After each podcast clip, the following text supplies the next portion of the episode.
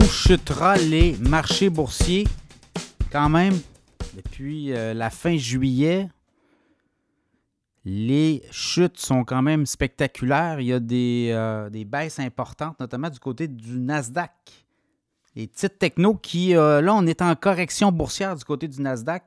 Depuis le 31 juillet, voyez-vous, on est à moins 12% Le sommet avait été atteint 31 juillet, 14 346. Et là, on regarde 12 595. Donc, baisse de 12% depuis ce sommet-là. Donc, on est carrément entré en zone de correction boursière. La semaine dernière, on était autour de moins 8% par rapport au sommet, là, mais là, on est dedans. Et là, ben, tout est possible puisque quand on arrive dans ces eaux-là, ce qui arrive, c'est qu'il y a beaucoup de fonds d'investissement qui euh, déclenchent des ventes massives. Et ça, ça peut être très dangereux quand on commence à vendre massivement. Donc, on lâche des, euh, positions. Et là, ça fait en sorte que ça peut euh, s'accélérer en termes de chute. Évidemment, c'est du côté technologique. On regarde quand même depuis le début de l'année l'indice Nasdaq Composite, une hausse de 21,2% Donc, on peut comprendre que certains ne voudront pas nécessairement lâcher le morceau tout de suite. Chose certaine, il y en a qui ont pris leur profit. Et là, ben, on est là. Aussi, le 200 euh, jours, le moyenne mobile, on l'a fait aussi dans le cas du Nasdaq. Donc, ça, ça aussi, ça peut être des signaux de vente importants. Je regarde le SP 500 depuis le début de l'année, est à moins 9% Donc, on n'est pas encore en zone de correction boursière. On a 9,8, euh, moins 9,8. On est près des 10% euh, Par contre, depuis le début de l'année, est à 9% de rendement. Donc, euh, c'est pas encore la panique du côté du SP 500, mais euh, ça sent quand même pas très bon. Le TSX baisse euh, depuis le début de l'année d'à peu près 3% et depuis le sommet du fin juillet, on est à moins, quasiment moins 8,4% Et le Dow Jones, même chose, là, on est en, en relâche totale, donc un petit peu moins violent, mais quand même, on le voit clairement les marchés boursiers, les investisseurs ont pris leur profit. Qu'est-ce qui s'en vient? Je regarde les earnings, là, on est dans la saison des résultats financiers. Vous l'avez vu cette semaine. Les banques ont bien, euh, ont bien fait. Après ça, les technos ont somme toute bien fait, à l'exception peut-être de Google qui a déçu par rapport aux revenus générés par l'info nuagique, le cloud, mais quand même, on le voit, c'est pas si mauvais que ça. Microsoft a bien fait. Alors, dans ce contexte-là, les analystes, il y en a beaucoup qui sont pessimistes. Hein. On va voir euh, descendre, on pourrait voir, selon certains, on pourrait voir le SP 500 descendre autour des 3008, 3900 d'ici la fin de l'année. D'autres, plutôt, sont à 4008, 4009. S'attendent à un rallye là, au cours des prochaines semaines pour terminer l'année 4008, 4900 points. Ça va de tout au tout.